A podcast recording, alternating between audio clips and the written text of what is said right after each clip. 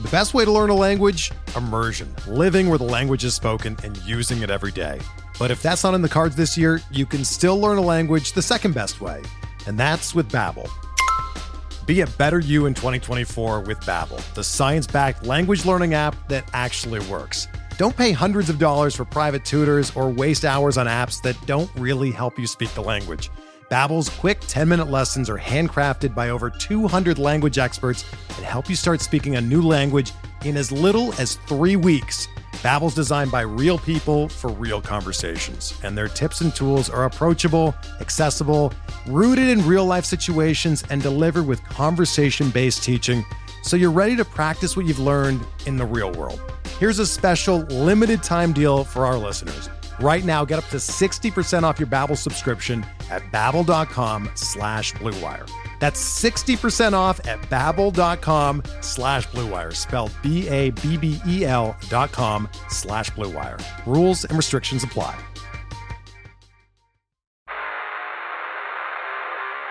You don't want it.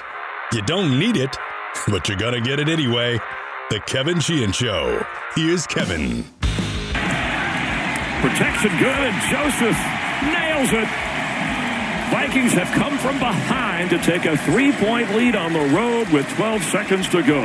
And with that, Washington's three game winning streak was over. The kick came with 12 seconds to go. Should have been more time left on the clock. I will explain when we get to my game take. Uh, but Washington uh, gave up a 10 point lead in the fourth quarter, and Minnesota beats the black shirted commanders. Uh, yeah, they were in those alternate jerseys for the second time this year. 0 2 in those jerseys. 20 to 17, the final in Landover. Doc Walker will be on the show with me. Thom Loverro today on the show. Tommy can't do tomorrow, so he's gonna he's just gonna do a quick segment with me uh, today, and then he'll be back on his normal schedule later in the week on Thursday. Uh, I will get to my game take here uh, shortly, uh, but this tweet from Steven, Steven tweeted, please, please, please, no more Dan Snyder talk. I care about the football team and the three game winning streak and the possibility that this team is becoming a good team, Kevin. Playoffs, dot, dot, dot. He just inserted playoffs. Uh, I care about the football team. Talk more about that. Um, thank you, Stephen. You can tweet me at Kevin Sheehan DC. You can follow me on Twitter at Kevin Sheehan DC. The only thing I can say to that is, you know, Steven's tweet was one of a few that I got. Um, there are a couple of you guys out there that kind of miss the big picture. If you actually care about the football team, this should be the only story right now that you really care about yesterday's game and our discussion about it is ancillary to the news last week that it looks like uh, the nightmare is on the verge of ending. And that maybe for the first time in a quarter of a century, it will be a normal football operation and organization with a chance maybe to win. So uh, it's the only thing that matters. Uh, it's the biggest story DC sports has had since the Nats won the World Series. You could argue it's even bigger than that or the Stanley Cup because it's the football team, but I'll take championships over an ownership change. But certainly um, the prospect that Dan is selling the whole team uh, and that it could be done quickly um, is not only exciting news, it's the only news. Uh, this was Jay Glazer on Fox's pregame show yesterday, as all the pregame shows were talking about the Snyder uh, news from earlier this week. But Jay Glazer's pretty dialed in, you know, to the league, to owners. This is what he said. Oh, it's to sell everything. Look, we had Jim Irsay a couple weeks ago say, hey, let's start talking about removing him as an owner, but you're not going to need that, Curt, because exactly right. It's to sell the entire team. And what I'm being told is the asking price is going to go for about seven billion dollars. So Strahan could certainly buy that team. But also, uh, count me out. Yeah, win that lotto. The other interesting part there was the timeline. This is not going to be a long, drawn out process. I'm told that the hope is to have this done within the next six months and actually have it finalized by the NFL owners meeting next March. So, three things there from Jay Glazer. One, he's selling the whole team. And I think, you know, this is really what we have sort of felt and where the tea leaves were leading everybody. He can change his mind. You know, I'm still giving a 10% chance that he could change his mind.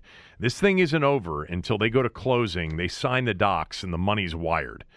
Uh, but It certainly sounds like this is the intention. Jerry Jones even sort of implied that on Friday on his radio show, said it was really about the economic challenges that Dan has with paying off the loan that he took out uh, to pay off his minority shareholders and then try to simultaneously build a new stadium when nobody wants to help him. Uh, but Glazer saying he's selling the whole team, $7 billion. And then I think the third piece of that, March fast track league meetings, it could come to an end then. That is a fast tracked ownership uh, change. Now, they have the benefit of having sort of vetted all of the potential bidders in the Denver sale. But I thought of one thing when I heard March, and that is this. You're right in the middle of NFL free agency. You're a month away from the draft.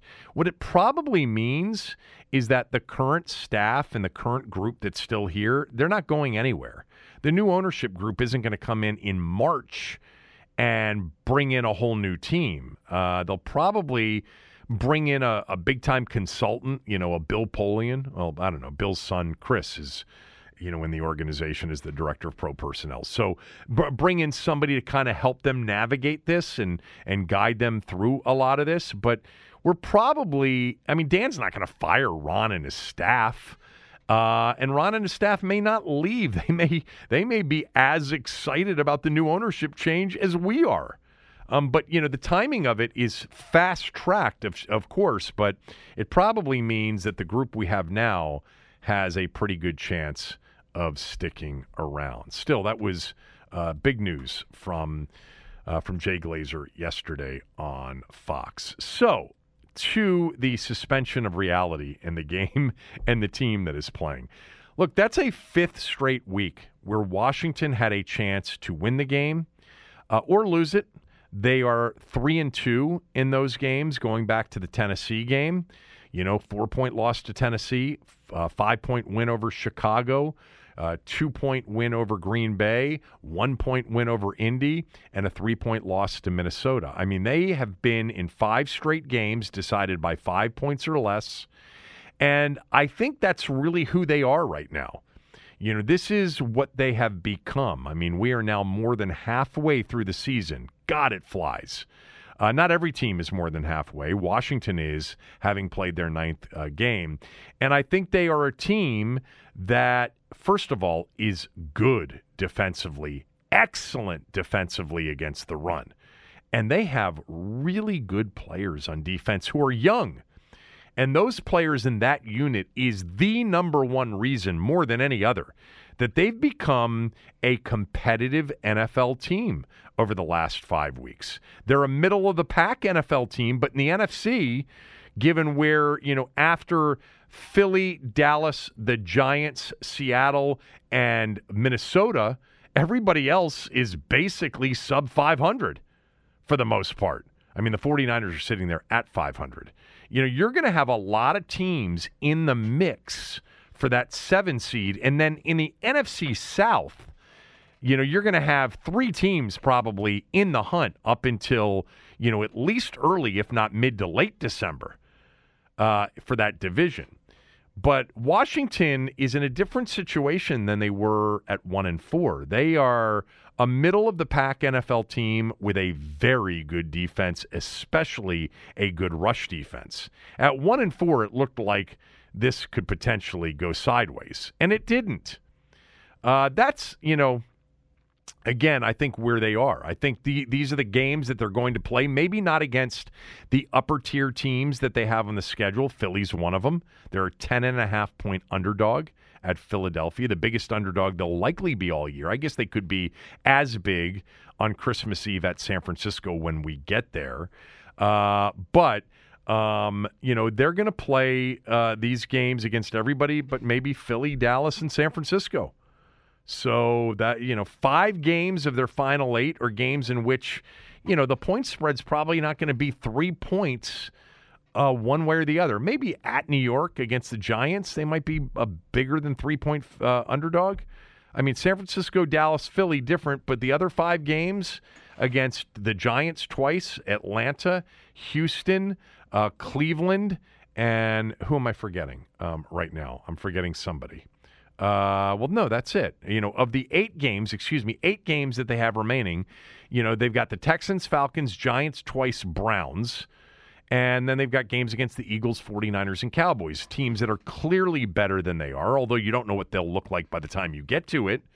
But I think what we saw yesterday is what we're going to see the rest of the year. I don't know if that's a good thing or a bad thing. I think, you know, the NFL is a little bit different than the NBA, where, you know, tanking um, it's hard to do, first of all, and there's no guarantee of anything. It would be better for Washington if they have a higher draft choice going into a year where they're going to be in the quarterback market again, and the draft is going to be loaded with quarterbacks. I get that.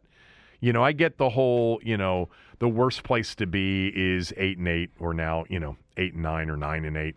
Um, but they're not going to stop trying to get to nine wins and a potential seven seed uh, for the for for the um, exchange of having a better draft choice. They're not.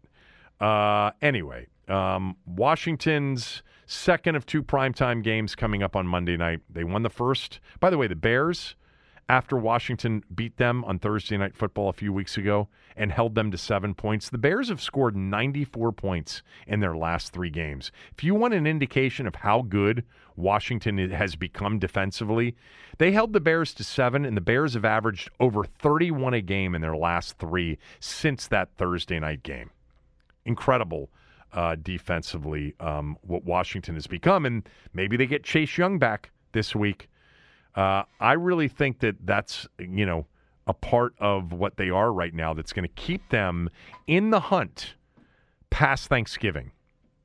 We'll see because as I'm, I'm saying a lot of these games are winnable. They're all losable too. They could have easily lost all five of these games in which they played much better, and they're three and two in those games.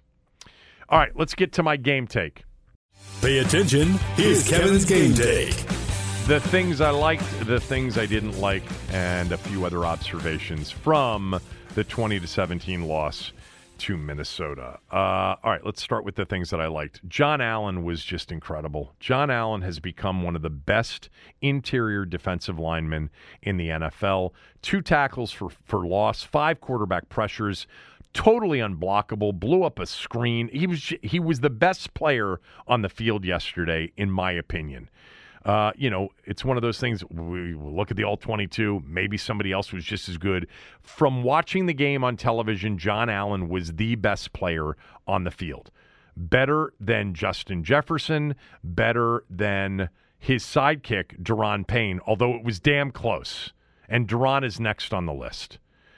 A sack, four tackles for loss for Daron Payne, four tackles for loss in one game like Allen, dominant, had multiple quarterback pressures in addition to the sack that he had early in the game. He was incredible in the game. I looked this up earlier um, on the radio show.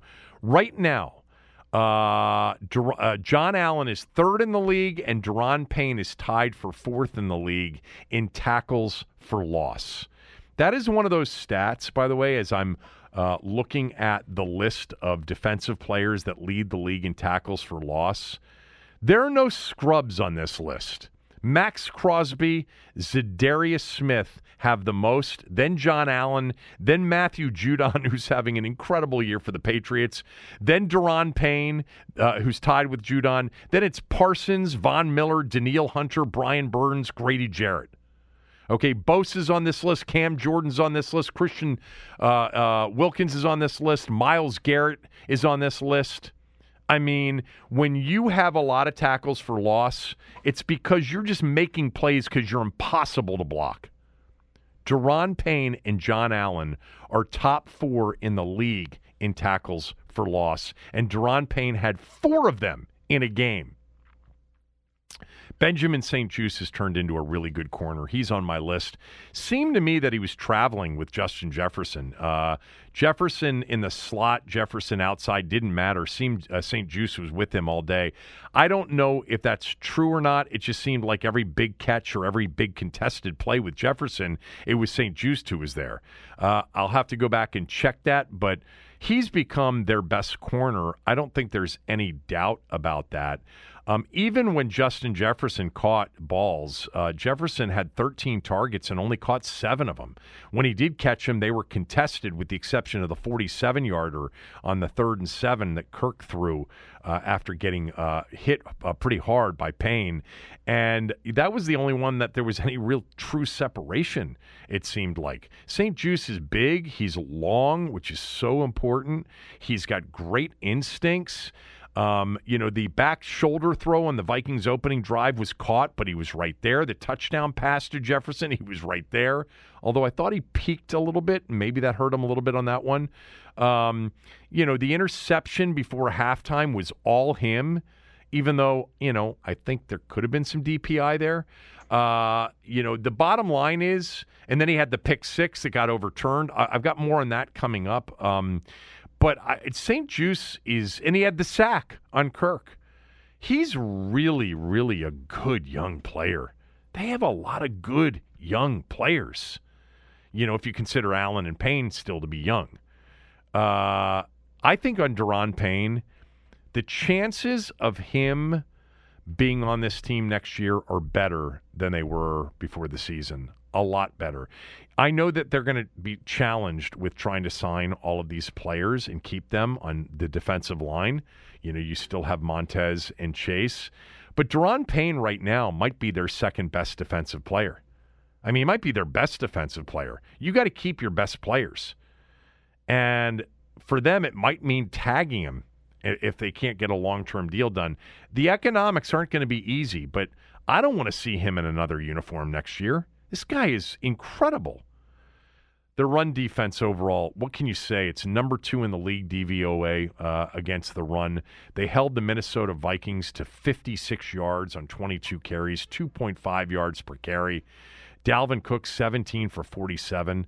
I mean, you take the Jefferson one yard, uh, third and inches play uh, where you got 10 on kind of a handoff on a uh, fly sweep, and they were less than two and a half yards per carry. Um, Washington's just been lights out against the run. Uh, they have also been lights out um, with their pass rush recently. They don't always get home because some of these quarterbacks are good and they they're decisive and they they understand that they're about to get hit and and, and they unload it. Kirk got sacked twice, but he was pressured 12 to 13 times yesterday.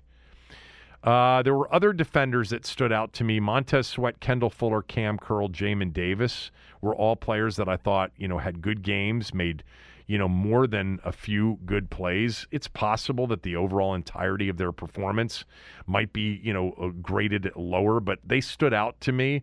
Um, uh, on offense, I'm just in, I'm in, I'm a big Gibson fan. He's just flat out to me one of their best players on offense and one of the best weapons they have on offense. He got more snaps, not more touches, but more snaps uh, than um, than than Brian Robinson Jr. I just think he should get a lot more snaps. It's not that I don't think you know Robinson Jr. can be a good player. I do, and I like some of his power. Some of some of Gibson's best runs yesterday were power runs inside the tackle, where he got two, three, four yards after contact. He's good at that too. And then he had a 45 yard kickoff return. We've been talking about it. He is dangerous back there on kickoff returns. He's going to break one for a touchdown one of these weeks. He nearly did it yesterday, that 45 yarder to open up the third quarter. Two plays later, uh, and there was a touchdown pass. Kind of lucky, but there was a touchdown pass. Curtis Samuel is on the list of things that I liked.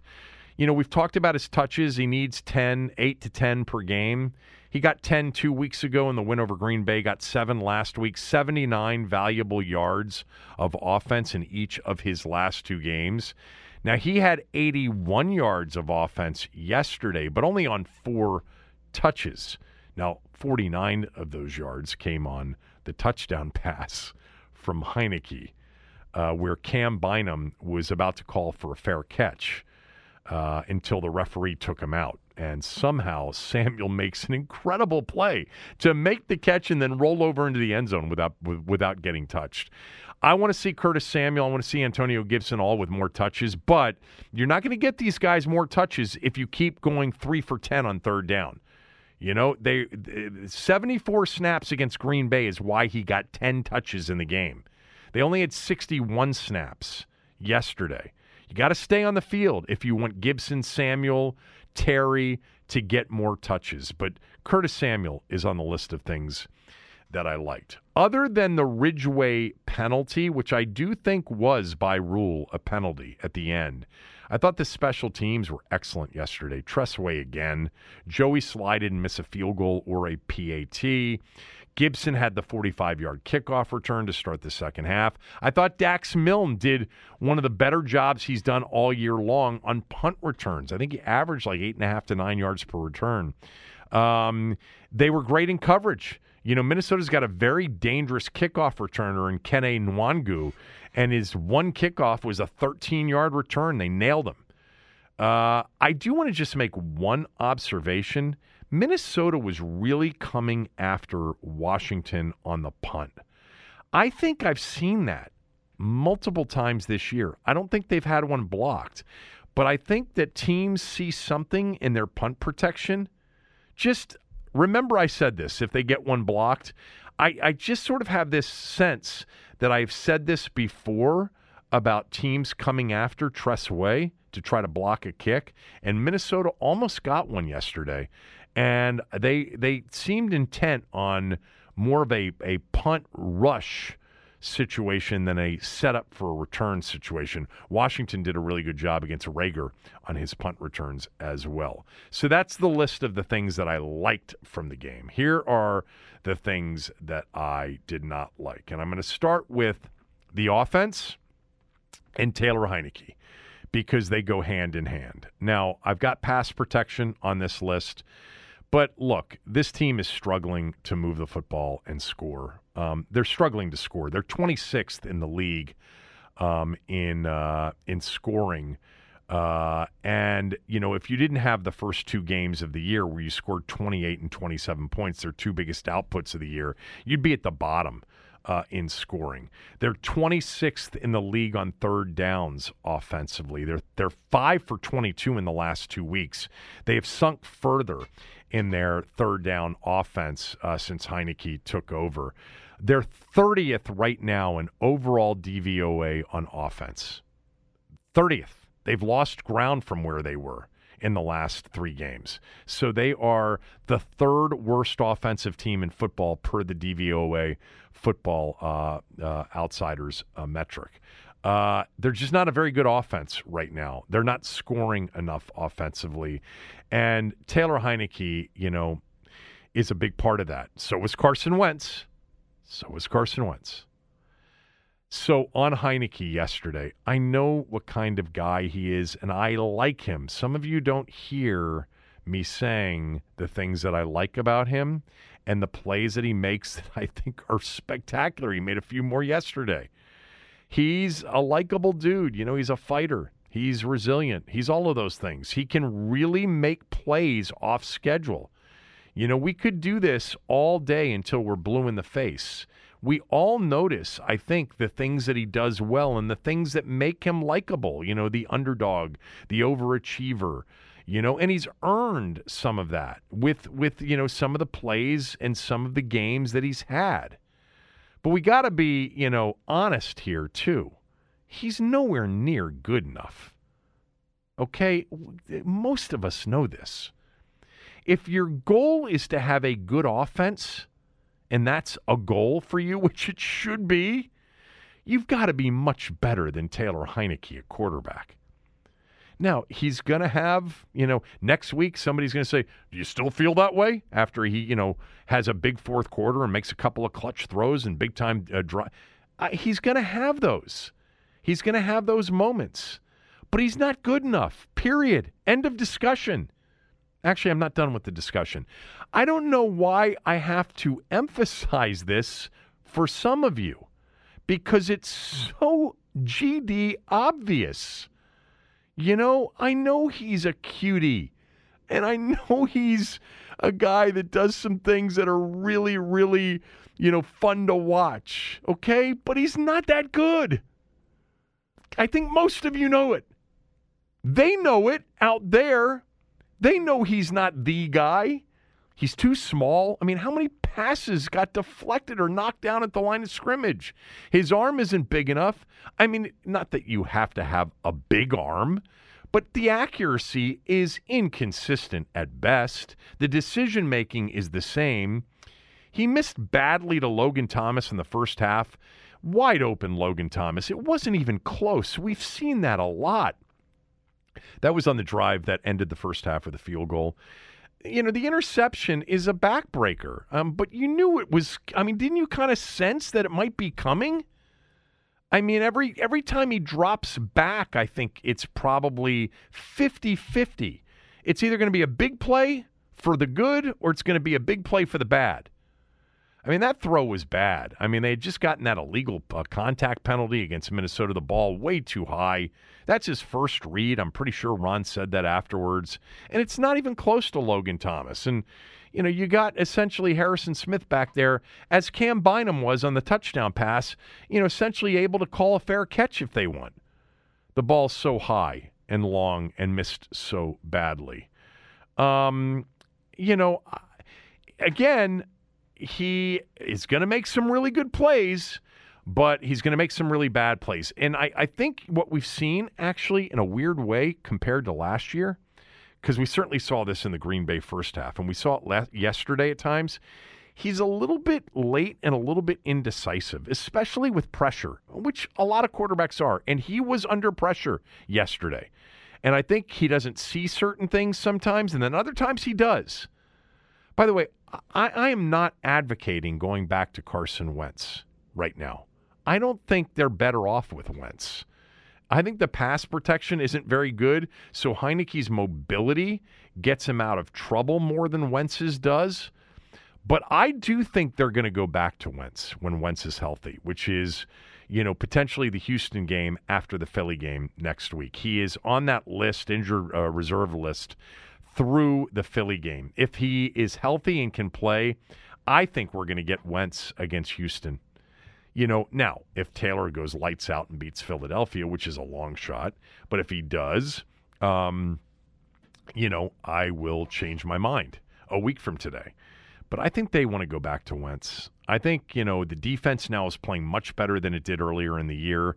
And I think that they feel like they can do more with Wentz. I don't know if I agree with them. And with the offensive line being an issue, you know uh, that that's going to be a problem for Wentz again. It's a problem for for Heinicke too, but you know he's got enough mobility where every once in a while he can make a play. Now, do I think Scott Turner can do more to help Heinicke and play to his strengths a little bit more? I think so, but I'm not at practice. They know what he's comfortable with. They have a better understanding of what he can do and what he can't do. The opponents matter too. You know, Hunter, Danielle Hunter, and Za'Darius Smith are edge players. They are the best players that Minnesota has. So, and Dalvin Tomlinson, their beef in the middle, he was out so, uh, you know, he's not a drop back guy. I don't like, you know, seeing him drop back. I don't mind play action throws, but the play actions aren't really, for whatever reason, producing enough. And I think sometimes it's his fault.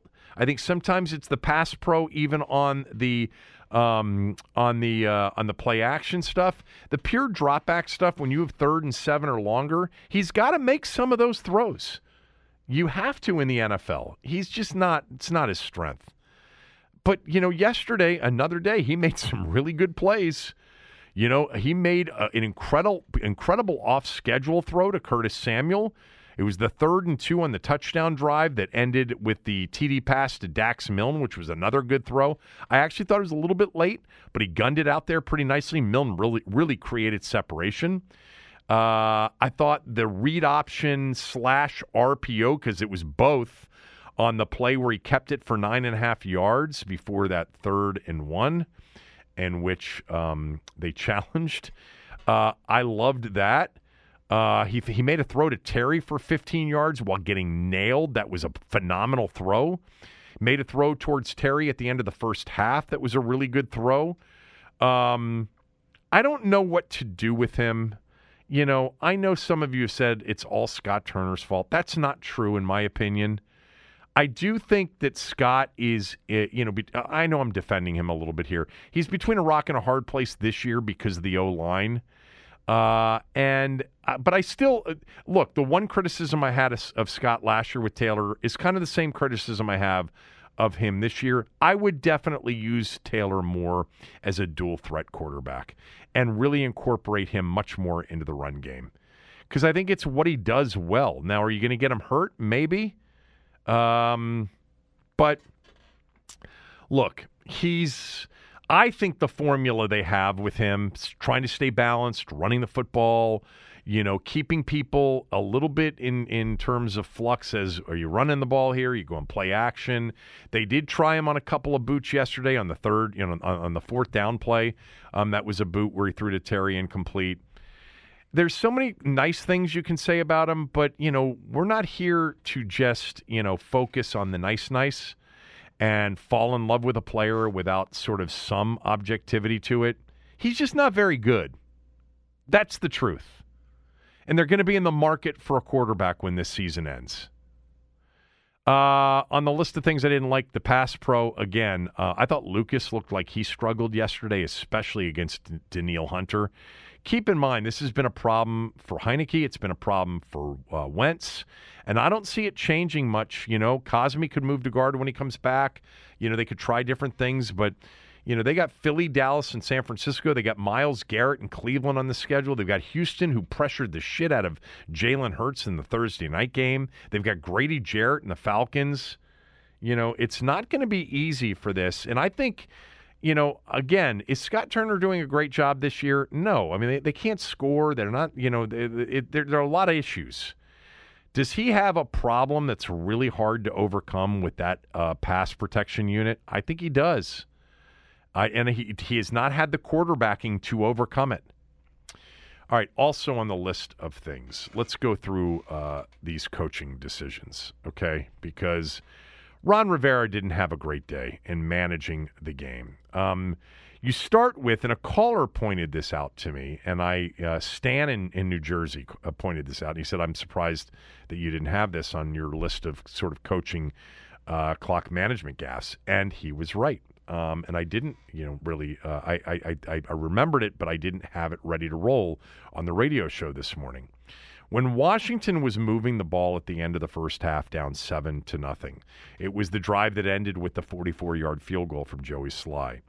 There was a pass completed from Taylor Heinicke to Terry McLaurin with 57 seconds left to the Minnesota 26-yard line. You, they called an immediate timeout with 57 seconds to go and they shouldn't have. They should have, uh, you know, gone hurry up. You know, not super hurry up. You don't have to. You certainly don't have to clock the ball and waste it down. But you don't want when you you weren't going to run out of time there uh, by not calling the timeout with 57 seconds left. They've got three timeouts. And what you want to be sure of is whatever score you have, you don't want to diminish your chances to score a touchdown, which you would not have done. Because let's just say the snap happens at 42 seconds. After you get up, you call the play, everybody gets lined up, and you snap it with 42 seconds, and the play, whatever it is, ends at 37 seconds. And then maybe if it's an inbounds play, you can take a timeout. You know, if you don't get it all the way down, you know, to the five yard line. But what you have to be able to do there is A, don't diminish your chances of scoring a touchdown. That's the that's number one. Number two, don't diminish your chances of kicking a field goal. Number three, uh, you certainly do not want to leave as they did 37 seconds on the clock for the Vikings. The Vikings have been as good as any team in the league this year at the end of halves and at the end of games and they are going to be aggressive with Kirk and Jefferson in that group, and they were. And they were all the way down to the Washington 21 yard line with still 18 seconds left. He hit the big one to Hockenson, hit the deep one to Thielen, and they're at Washington's 21. They're 18 seconds left, and they still have a timeout left. So that's error number one by Rivera. You've got to be cognizant of making sure you have enough time to score the touchdown and that they have as little time as possible. And calling that timeout at 57 seconds was a mistake. Now we go to the second half. Uh, the timeout after the third and two uh, Robinson run, their first timeout of the second half with 5.40 to go in the third quarter before a fourth and inches play. Um, it you had the you had the wrong personnel. You it's you got to be better coached in that situation. You can't burn a timeout. These things are sacred in a 10-7 game and a 7 to 3 game.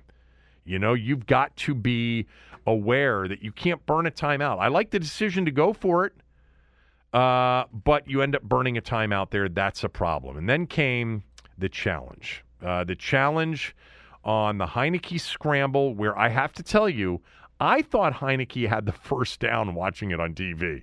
I was like, whoa, wait a minute, that's a bad spot. Um, but they spotted it uh, short, uh, a, yard short. Third and one at the Minnesota 47. It's 10 to 7, Washington leading the football game at that point. And Rivera challenges the spot. You, I can think watching on TV, and you can too. Hey, that, uh, he, he he got the first down. They that's not what they have to do. They have to be right. They have to have somebody that calls down and says, challenge the spot they got it wrong. Not throw the red flag he might have gotten the first down. You've already burned a timeout. You're gonna you're gonna burn a second one on a challenge before a third and one. Where by the way they've got momentum. They've been moving the football.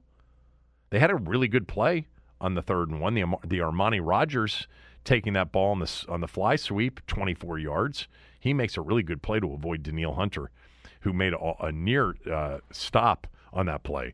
But that challenge was lost I had a caller this morning say to me, actually, Rivera shouldn't have lost that challenge. And I, he explained to me, he said, the reason was the ball was actually marked closer than it should have been. They should have moved the ball back when you saw it on replay. Can you imagine? You're challenging the spot because you think they've got a first down. But actually, what they come back and say is, no, actually, we got to move the ball back further. Uh, we got that wrong. But you can keep your challenge flag. You won the challenge. I actually don't know what that rule is, and I talked about it this morning. Like when you challenge and the result turns out worse for you, do you lose the challenge even though they changed the spot? You challenged the spot, they moved it back, not forward. Do you lose the challenge? I think you do. Now, if they move it forward and it's still not a first down, you don't lose the challenge. If you're right about the spot being wrong.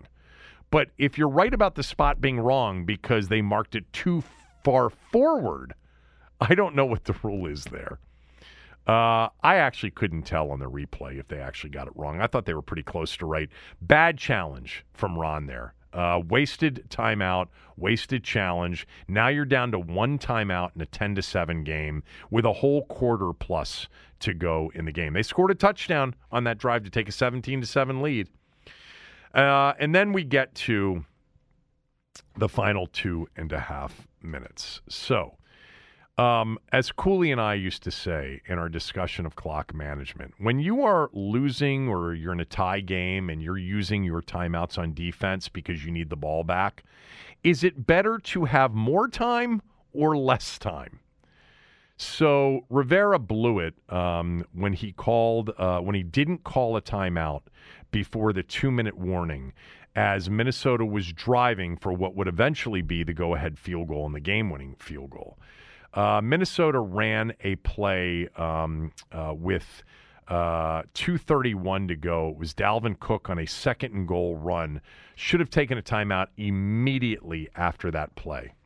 And instead, Washington let the ball uh, let the clock roll all the way down to the two minute warning. See, there's a general rule when you're calling timeouts uh, to get the ball back when you're using them on defense when it comes to the two minute warning, and that is call them before the two minute warning rather than after because you save the seconds that burn off post two minute when before calling the time timeout. So maybe there's only a difference of five, six seconds. Although if you call multiple timeouts it, eh, before the two minute warning, if you've got multiple in that situation, then it could be as much as 10 to 12 seconds. More times better than less time. You call them before the two minute warning, with the exception of this condition. And I've mentioned this before in the past. You don't want to call a timeout on defense with like 205, 204, 203, 202, 201 left 206 left. Maybe 207 is the cutoff.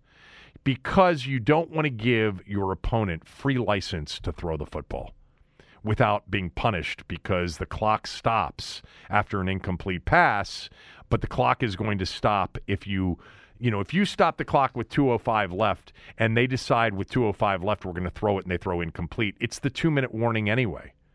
So you have to be careful calling timeouts before the two minute warning, not to call them so close to the two minute warning that you give the other team free opportunity, a free opportunity to throw the ball without the consequences of the clock stopping and it hurting them because it's already stopped because it's the two minute warning.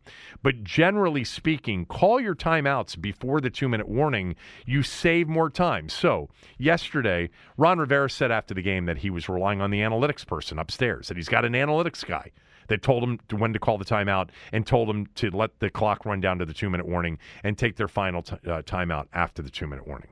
So let me um, walk through it with you. So after the Dalvin Cook run um, on second and goal at Washington six, if Washington hits a timeout right there at about 224 left in the game, um, then you've got a third and goal situation. Washington's used their last timeout. But remember, third and goal in that situation, Minnesota's not playing for the field goal at that point. There was a point in which they were playing for the field goal, but not at that point. They threw it on first and goal from the six, and Cousins threw it away. On third and goal from the four, after you've called a timeout with 2.24 to go, they're going to try to score the touchdown. Because you know why? More points are better than less points unless the less points come at the end of the game where you don't have a chance to get the football back.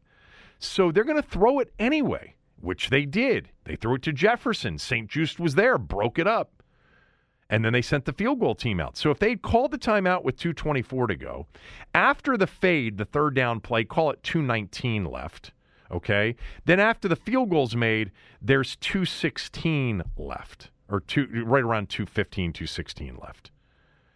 Instead, okay, the field goal was kicked on the other side of the two minute warning with 152 left.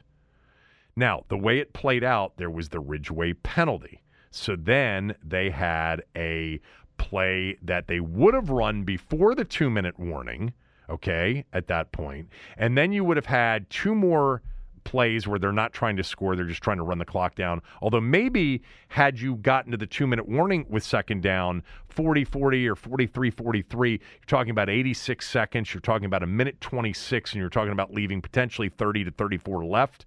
Maybe they wouldn't have just laid down on the third down play. They may have tried to score, but um, the bottom line is after they threw the fade, uh, they would have kicked the field goal. You would have had the penalty. They would have run a first down play. You would have had two more plays.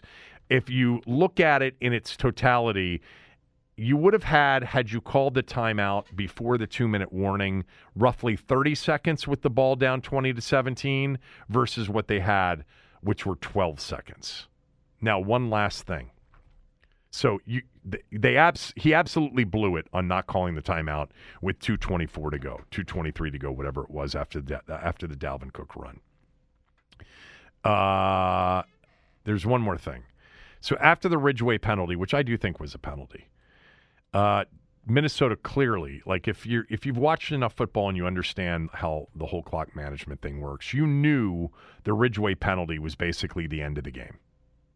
Why? Because you know it's a 40 second play clock, and Washington after you know has one timeout left, so they'll use one of those timeouts left, and then Minnesota can take two knees, or they can try to run some clock by running plays. They're not going to try to score. They're going to try to whittle this clock down to where they can whittle it down to, which was 12 seconds, and kick the field goal from a very short distance, and then that is their best chance to ice the game. They're not going to try to score a touchdown in that situation. Kevin O'Connell understands this. Um, so some of you um, were like, why didn't they let him score? Well, it doesn't matter because Minnesota wasn't going to try to score. They understood the situation. Everybody did that follows this stuff and has a sense of what's going on. Now, what's interesting about this is that it looked like Washington wasn't trying to let them score. There was a Da'Ron Payne tackle on Dalvin Cook on the on the first down run, and he got up and he celebrated like I just stopped him in the backfield. Like there was no indication that Washington was going to let them score. It wasn't going to work anyway. but there was no indication that they were that they were going to let him score. James Smith Williams on the second and goal stops. Uh, I think it was James Smith Williams stops uh, uh, Cook or somebody, and they kind of celebrated it a little bit. And then Cousins kept the ball and tried to burn some time. Minnesota played it perfectly to get it down to, to where they got it down to before the field goal attempt with 16 seconds to go. Uh, and James Smith Williams kind of celebrated like a sack. I mean, your only chance at that point is to let them score. Again, Minnesota wasn't going to take advantage of it, but I, I want to see like at least a sign that they're lying down and going to let him Dalvin Cook run into the end zone if he's you know if Minnesota's dumb enough to do it, which they weren't going to be. I don't even think they knew what to do in that position. It wouldn't have worked, okay? But I don't even think based on their celebration of the tackling of of Cook and Cousins that that was the direction they got, which should have been the direction they got. After the Ridgeway penalty, it should have been immediately let them score. Do not tackle anybody. Now, once it became clear Minnesota wasn't going to try to score, then the only thing you can do is go to try and strip the football. That's it. They weren't even trying to do that very well. Uh, so that ends the list of things that I didn't like from the game. There you go. A couple of other quick observations um, from the game. Uh, number one is I thought Kirk Cousins in his return to Washington had a very good game. Uh, not statistically, okay. 22 of 40, 265, a touchdown, and interception. I think the interception was a great throw to Jefferson. I don't think Kevin O'Connell would want anything other than him to give his receiver a chance in the back of the end zone. It was placed perfectly, and St-Juste made a good play. I think he got away with a little bit of, of DPI, which leads to my um, second observation. Uh, by the way, Cousins just he took a beating all day from one of the best interior fronts against their weakness, which is their interior offensive line. Plus, they lost their starting center during that game, Garrett Bradbury. Cousins did what he's done throughout his career. He hangs in there and he takes a beating and he keeps getting up. He missed a play though you know, and that that actually helped Washington out because they could have scored a touchdown on that drive. They were in the uh, at the 11 yard line or 12 yard line. The th- the throw that he made to Jefferson, that 47 yarder on third and seven, that's, yeah, that's your ball game right there. And he took a massive hit from Payne. I don't know. You guys can say all you want about Kirk. I've watched his career. He's tough as nails. He can make every throw. He's as accurate as any any quarterback in the game. And he's he's been, you know, much to the dismay of many of you who have this lazy, inaccurate narrative. With the game on the line more times, many more times than not, he has come through and he did again yesterday. The throw, the touchdown throw to Cook was spectacular. Um, but the uh, what I was going to say is on the DPI that wasn't called in the end zone on the interception that Danny Johnson made, and I think a couple of other times, the Jerome Boger crew made it clear they were going to let them be clutchy, grabby, and handsy all day long, which is why the pick six by uh, by by St-Juste, I thought was tick ticky tack. I think it was definitely DPI by rule but they had already set the precedent all day long that they weren't calling that kind of stuff. They were letting them play yesterday. And I think it was a it was an inconsistent job by one of the worst crews in the in the sport, the Boger crew, the Jerome Boger crew. That that's game over at 24 to 7 against that defense. Being down 10 is one thing, 17 is another. And I just thought they hadn't called that stuff all day long. Now Minnesota probably had more gripes than Washington on on DPIs that that, that didn't get called. Uh, Thielen got interfered with. Jefferson got interfered with. Jefferson, by the way, dropped three balls in the game. Thielen dropped one too, uh, which you know Washington got fortunate on. But I, I did not like the call on St-Juste, not because I didn't think it was DPI, but because they had let that stuff go all day. And if you're going to let that stuff go all day, you stay consistent until the end. Uh, anyway, th- those are the observations from the game. Let's get to Doc and then Tommy right after these words from a few of our sponsors. We're driven by the search for better. But when it comes to hiring, the best way to search for a candidate isn't to search at all. Don't search match with Indeed. Indeed is your matching and hiring platform with over 350 million global monthly visitors, according to Indeed data and a matching engine that helps you find quality candidates fast. Ditch the busy work. Use Indeed for scheduling, screening, and messaging so you can connect with candidates faster. Leveraging over 140 million qualifications and preferences every day, Indeed's matching engine is constantly learning from your preferences, so the more you use Indeed, the better it gets. Join more than 3.5 million businesses worldwide that use Indeed to hire great talent fast. And listeners of this show will get a $75 sponsored job credit to get your jobs more visibility at Indeed.com slash BlueWire. Just go to Indeed.com slash BlueWire right now and support our show by saying that you heard about Indeed on this podcast. That's Indeed.com slash BlueWire. Terms and conditions apply. Need to hire? You need Indeed.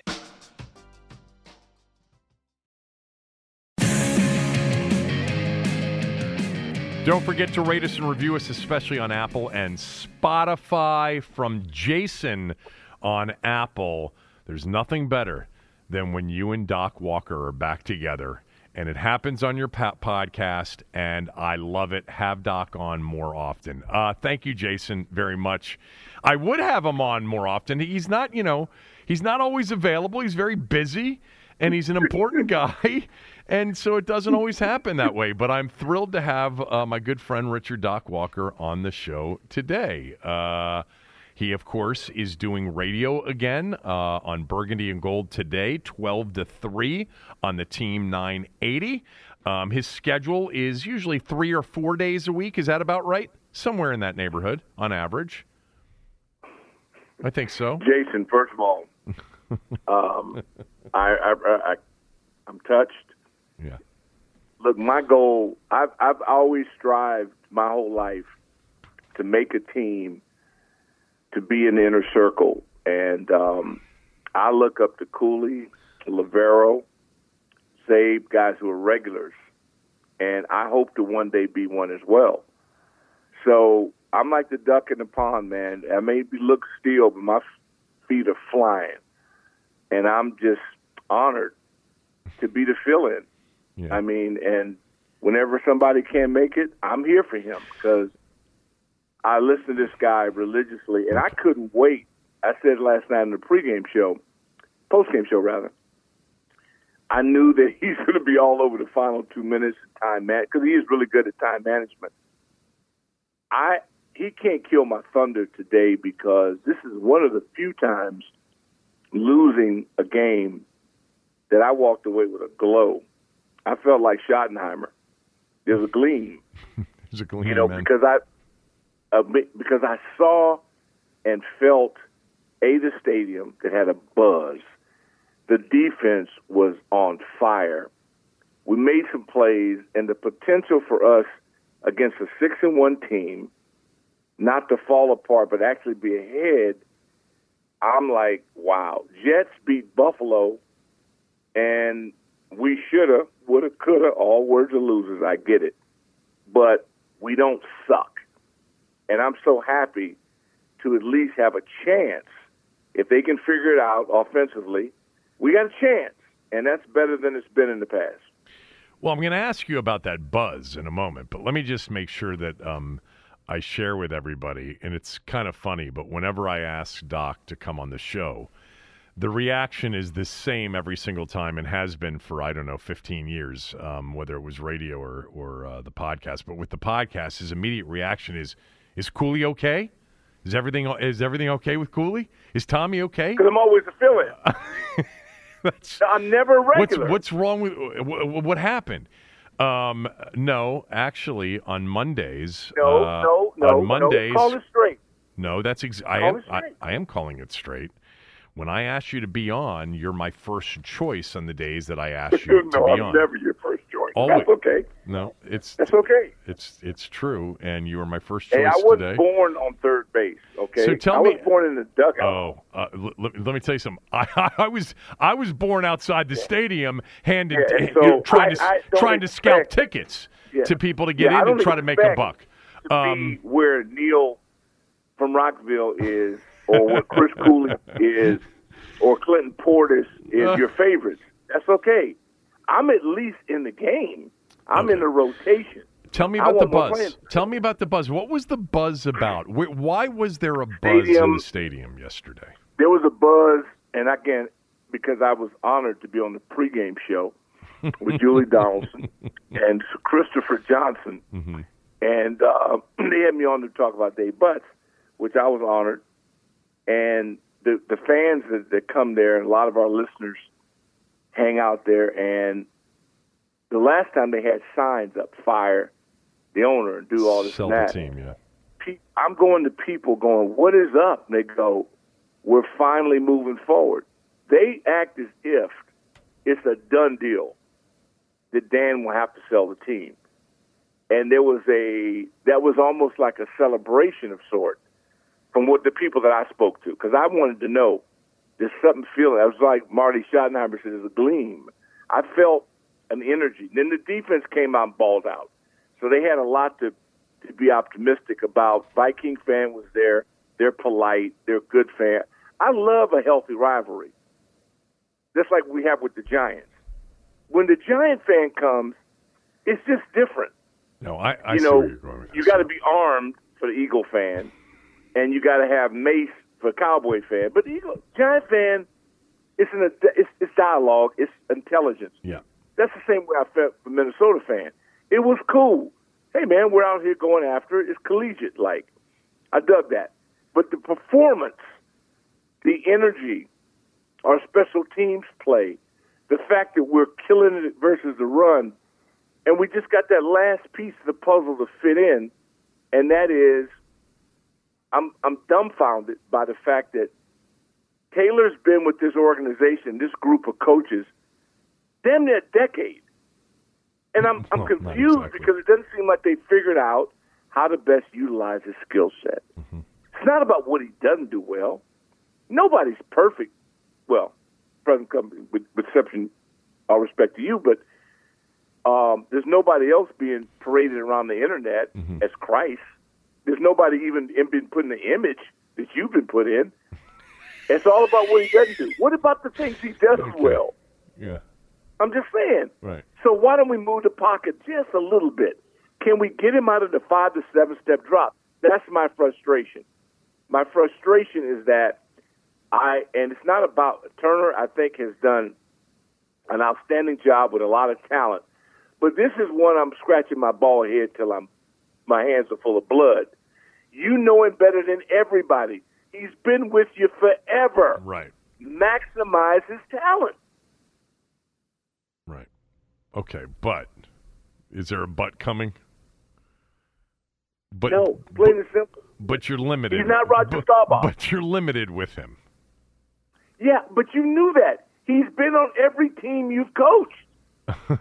He's not new to The only you. the only reason he's here is because of Scott Turner. He's the only coach That's that's, ever said point. I can get something out of him, and he has gotten a Right. lot out of him. he got a lot out of Yeah. him, but not in the seven to five to seven step No, drop. I don't want to see him drop back either.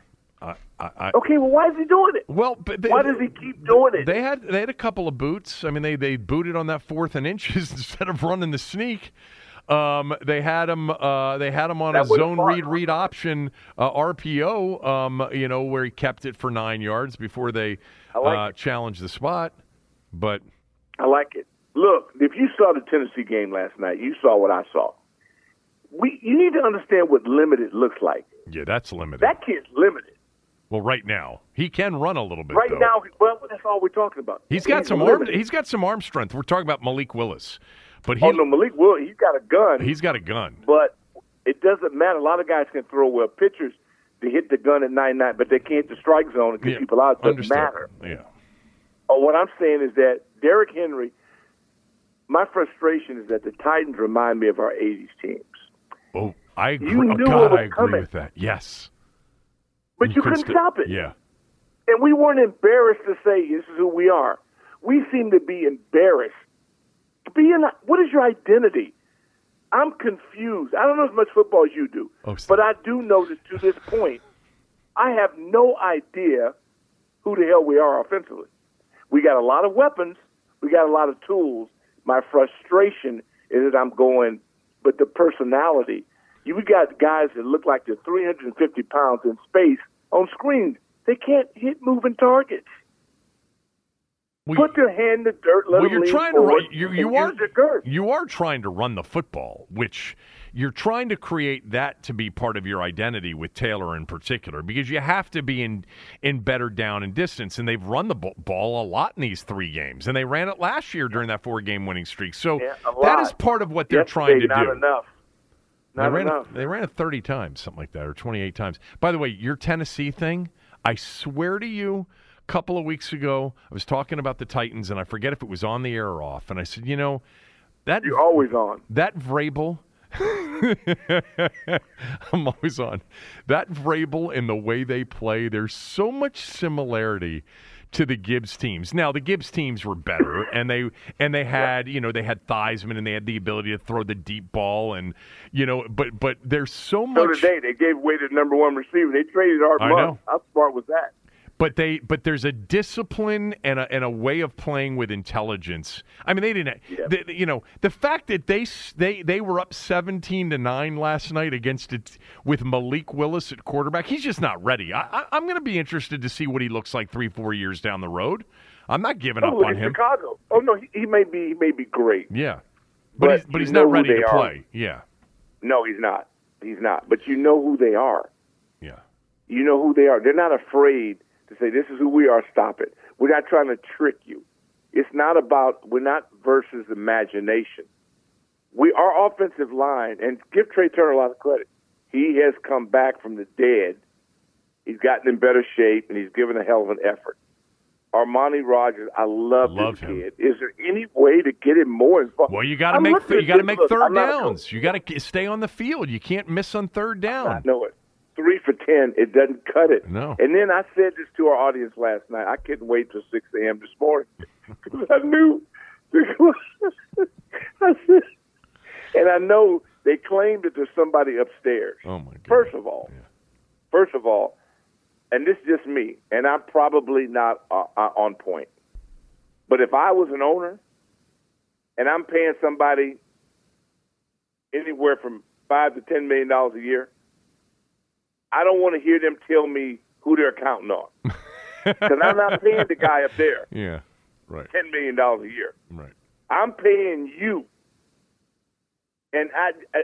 But that's your department. You nailed it this morning, and it's crazy. But this again, we got beat. So did we win or lose on the sidelines? Yesterday, you lost on the sidelines. We lost. Yeah, we lost. Oh, but although, but although uh, you're not you're not losing with Del Rio's defense on the sidelines. Oh no, no, no, no! You guys don't like Jack. no, I I do. do. I do too. I do. You know why? He gets results. yeah. He gets results, and he's not trying to win you over. He's not trying to get you as a follower.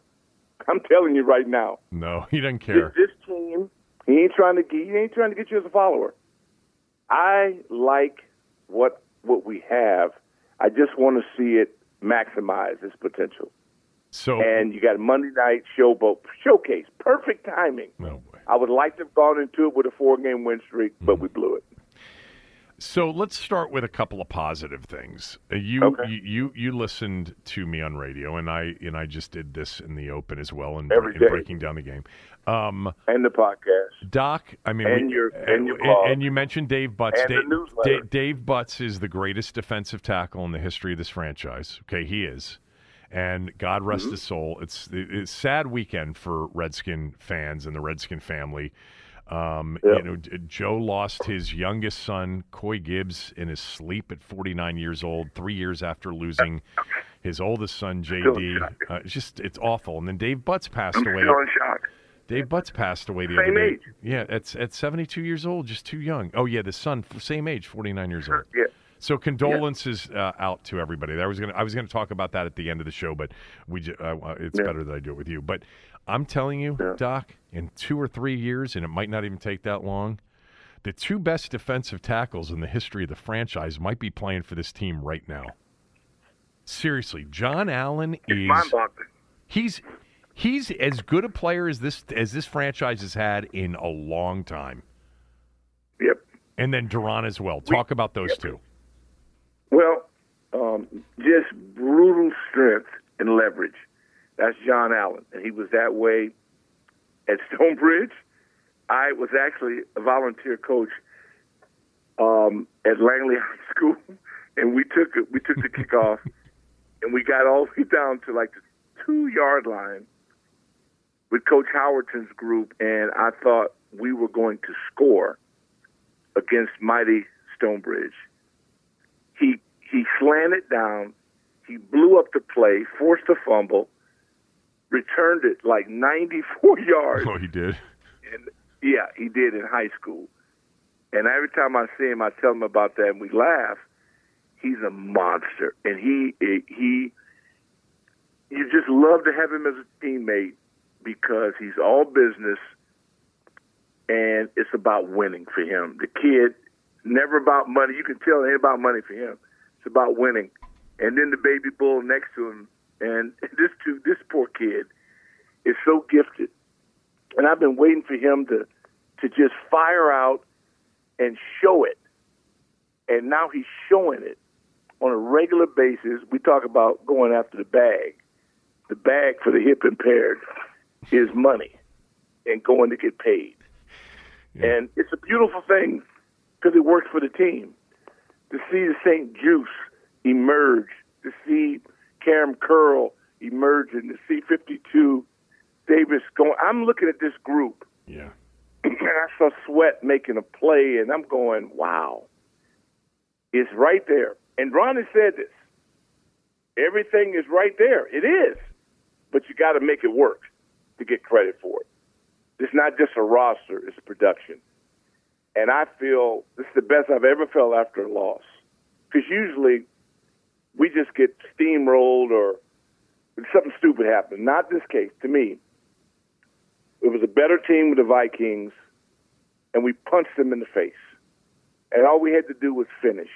We had a bad three minute and ten second period, and the game flipped. And that happens that way against good teams. Had we been playing garbage, we might have won. But you didn't play garbage, and you're going to play elite Monday night. So to me, it was a good preview and lets them know that they can hang. Now, what they move on with from moving forward, only you and Ron know but I, I'm hopeful. you know, um, last year they, they struggled on defense. They there was clearly yeah. something going on, and they had some you know uh, people that they, that weren't doing what they said. And look, they've been telling us that if they do what they they're being coached to do, that it could be a good defense. We are seeing. I think they might be one of the top two or three rush defenses in the NFL. But beyond being, can, can I say timeout for just one second? Yes because I got a problem with that. What? The teacher can't tell the audience that if the students just do their homework, they'll be smart. I know. As a teacher, it's your damn job a... to make sure they get the subject matter and that they can perform with it. Some people don't test well.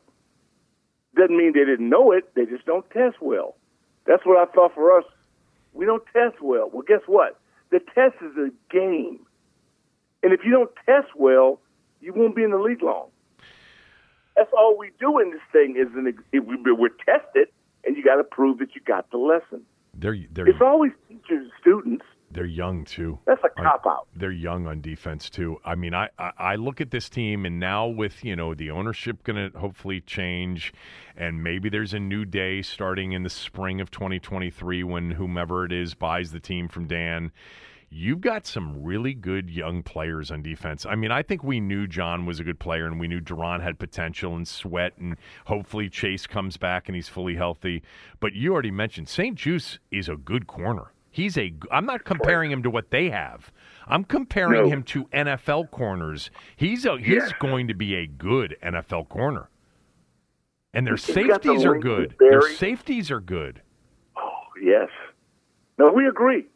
Remember Barry Mil- uh, Wilburn? Yeah, forty-five. Barry is long. When yeah. you get these long corners, who's agile, let me tell you what. I love this kid. I'm so excited that it sounds ignorant when you say, "Wait a minute, who are you talking about?" I'm talking about what I see on the field. Now, Jack was always right. It's got to work together as one. You can't freelance and they're getting better on that discipline side. And um, you know, it, we had a penalty critical. on the center. You said that it was legitimate call. I'll, if you say it was legit, to me it looked like he was going a little bit on the side. Big Rich, well, I love the big boy, but he, he cheated, and a lot of people call the post game show. Did, didn't they tell him? Yeah, they tell him everything. It doesn't mean they retain it. That's under pressure. And the guy was trying to make a play. He's going to be a hell of a player for us, but he effed up on that one. But tell me, how do we fix this clock management and red handkerchief uh, fiasco that seems to be happening now on a regular basis? I don't know that you're going to because he thinks he's got somebody up there that, that knows what what he's doing. I don't know anything about the person he's got up there, but they did not um, they did not call the timeouts properly at the end of the game. They would have had you know 30 seconds instead of like 12 had they managed it Yeah. properly, and and that's a big deal. You know, that's that's a couple of completions and, and a chance for a field goal potentially to uh, to tie the game. But anyway, um, the uh, I don't know. I I- see. I'm not. I, I, this isn't about me, but I'm just going to say say this. I don't think No, Ron Rivera is a terrible coach. I think Ron Rivera is pretty good at what he does. I think Del Rio is pretty good at what he does. I don't think Scott Turner is nearly as bad as everybody thinks they they, they are. Now, what I, when I'm saying that, it's not like I think they're great, but for this program, as you like to to, to call it, for the, for this group, I mean, Yeah. it's hard uh, with with what they've had in ownership. It's been hard to attract much better people. I, I think Ron, uh, you know, he's not a good clock management guy. He's not a good game management guy for the most part. You're right about that. Um, I wanted to ask you about Gibson and Robinson again. Something we talked about a few weeks ago. I- I like Gibson. I don't have a problem with Robinson. I've seen some much better rookie running backs, but he went through what he went through, obviously. But Yeah. Gibson now is getting more of the snaps and getting, you know, an equal or more number. Yeah. So tell me what He's you're seeing with Gibson right now. No, he's the guy. He really is. I, and I don't mind softening it up with B Rob. B Rob is what he's a downhill power guy. He's a mini me of the kid in Tennessee who's a slammer. I thought he would have been, again, we can't reverse it, but in camp, he was headed towards more the Henry look style of just dominating you, and I see him improving every week. But you got a Rolls Royce in 24. And as he's holding on to the pill, I ain't mad at him. What, what, what I want us to understand, I say us, our fan base, those that haven't quit, those with heart, that the Lions beat the Bills. So don't tell me about Jets. development. The Jet- the Jet- the Jets. Lions Jets. beat. I mean, excuse me. The Jets beat the Bills. The Lions won. They beat the Packers. Packers are garbage, but they still beat them. The Giants, the Seahawks, the Bears are promising. The Falcons are promising. We got to be in that category to where you say it ain't. It's like George Allen said: the future is now. I'm not on a three to five year plan. I ain't into none of that. I'm into next Sunday. Get it fixed because you got people. Can't blame this on people. You got people. You picked them. You picked them.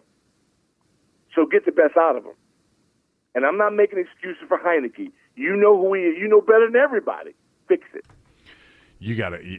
Can I? I'm going to disagree with you there because you know me, play, Mr. Playoff scenario over the years. Oh, I know. Um, I and I, I never give up on a season, but I think they need to have a really good draft pick this year because there's so many quarterbacks in that draft, and you got to find a quarterback. Until you find the quarterback, and they don't have the quarterback, we know that. I Okay. can't. I Oh no, I know that. yeah, well, I know, I you know know that. that. but there are people that listen that actually think that the little guy out there is the answer. Um, uh, so well, wait a minute. He ain't the little. Well, what do you call the guy? The guy in New York. The good little guy in New York just beat the best team. I hear a lot of you experts say he's going to the Super I- Bowl. I'm I'm saying that because that's what you say. You always when I No, when, when no, you're talking about to you. Taylor when you're talking about me. oh yes I am when we when you talk about put that- Taylor you'll call and you've said it on the podcast with me before you'll be look the the, the little guy does a really nice No, no, no you I'm do that all the time I was doing that for your benefit no, I do not. oh you Here's do too you do too No, here's, oh here's come on saying. come on Here's what I'm saying. What? No, here's what I'm saying. He's the best you got. I go with whoever I have. I can't make this up. This is not virtual. I can't morph a person into that light. He's won games for you and can win for you. You kept him. He's on your roster. You're paying him. Then what you're saying is that you don't know how to pick people, Well, he's a good backup. or what? Well, oh, right, but now he's your starter. Well, yeah. Okay, so he's your starter. You got to get a right, so quarterback. My, my my overall thing is until you get the quarterback, you're you're going to be like I think they could be good defensively for the next few years. Although I want to see him keep Payne, um, but I don't know if Well, they can do that. Tennessee. Here's where we don't agree. We're Tennessee. Yeah, but They didn't like Tannehill, yeah, but you don't. but you- they can win with him. Yeah, They've but- had the Chiefs on the ropes. yeah, but they have We couldn't have the they have Chiefs on the playoff. ropes. They have one playoff games. They have you know They're closer than we are. All right, who would you want to have right now? They have Derrick Henry. This team or their team? Our team or Tennessee? oh, Tennessee's. Okay. Yeah. All right. So you got to build it. You got to work what you have. But but, but part of that is that part of that is because I I take. I take Vrabel over what we have any day of the week. He's Well, good. that's that, that, Yeah. Stevie Wonder could see that. But what I'm saying to you is that you're stuck with what you have. I'm saying I- win with what you have. Yeah, I know. Okay, so I'll go with you because you know how I am. And the truth is, if they had won yesterday, I think they'd have a really good chance to make the postseason in an NFC where I think nine and eight is going to get you the seven seed. I mean, they're obviously not going to win the division, um, but but you know, losing that game and now going to Philly. You know, four and six. And let me tell you something Houston's not terrible, and Atlanta's probably Nope. just as good as this team. Um, but wh- where they are, where they are, and I said this in the open to the podcast today, they they have proven themselves after a horrendous start, and it's primarily because of their defense to be a solid middle of the pack NFL team. They're not terrible. I mean, they're not they're not good, but their defense gives them a chance, though. It really does. I agree. That's Um, why I left there thinking we got a shot. It's going to be ugly. All of our success has been ugly. Who the hell you kidding? But who cares? Right. The, the, the key is with that defense, you got a chance. Defense gives you a chance. Special teams play. Man, we had 41 back out there covering. Them kids are flying down. It reminded me of the Wild Bunch. I'm seeing flashes now that it's developing as a football team that can win games. If you just judge it by the scoreboard, you never have to get personal. I never am personal about any of it. I just want to win games. And I don't like excuses. You know, because you're not making an excuse when you pick a check up. Now, if people start rejecting the big checks they pick up on Monday, then I'll be more compromising. I'm not in the mood to compromise because they don't. You you would ne- you would never advise them not to pick up their check. There have been some weeks in the past that I think they should donate it to charity, Okay. without a doubt. I have two But they earned that yesterday. I have two questions because I know you put you you got a limit with me, and you got a you, you got a lot of people you got I to I gotta go to work. I know. I gotta Uh, go- So I have you- you- you I have- got me I back two, in I have two. I have two questions. you I have two questions to finish up. Okay. Do you think? I'm not asking what you would do, okay? Because you just want to play the best man you want to win. What do you think they will do when Wentz comes off injured reserve after the game next week, if he's healthy enough to play? Do you think they're going to put Wentz back in Let there? me repeat myself to you again on the few times that I'm able to fill in here. I have no idea what they'll do with anything because I don't think like they think, and I don't want to think like they think. right. So that's asking me a question I can't answer you. You're asking me to speak a different language. You might as well ask me to speak German or speak French. I don't speak that language. Okay, then then I'll then I'll ask it. I'll I'll, I'll ask it a different way. What would you do when Carson Wentz is ready to play? I would evaluate where, first of all, I'm not giving India two for him under no circumstances. Right. So he's on a pitch count at best. I do not see him in my future. I see Howell in my future and Heinicke in my future and whomever I'm going to draft. But that's based on Heinicke's going to play his way up or down. But see, he can never be on my roster if he doesn't if this doesn't work out. I've got to move on. I've seen enough. I know what I'm going to get and what I'm not going to get. If I stay stuck on that, now I'm treating him like a relative. And that just doesn't make any sense to me. I'm not emotionally involved in any of them. I got to win the game. What gives me the best chance to win the game? And from what I've seen, that's I don't see practice. But if Howell is now probably getting more quality work, that's what I love about Joe Gibbs. But it's not fair to compare anybody to Joe. Anybody that doesn't invest a coach with the backup quarterback in his own field like Joe did, then your brain, you just, it's insane because I've got to accelerate his growth every day. I can't wait on him. I've got to accelerate his progression so that if he gets in a game, I can win with him. Now, all I saw was preseason, but I did get a chance to see it up close. And right now, he's a better athlete with a better arm. Everything's better about it. So if I don't beat the Eagles and he's practicing well, I have no other choice. I made a commitment to the rest of that defense. I got to give them a chance to win the game. And he might do it for me. And I have to explore it. I have no future in nobody else long term. I've got to move on because I can't waste this defense.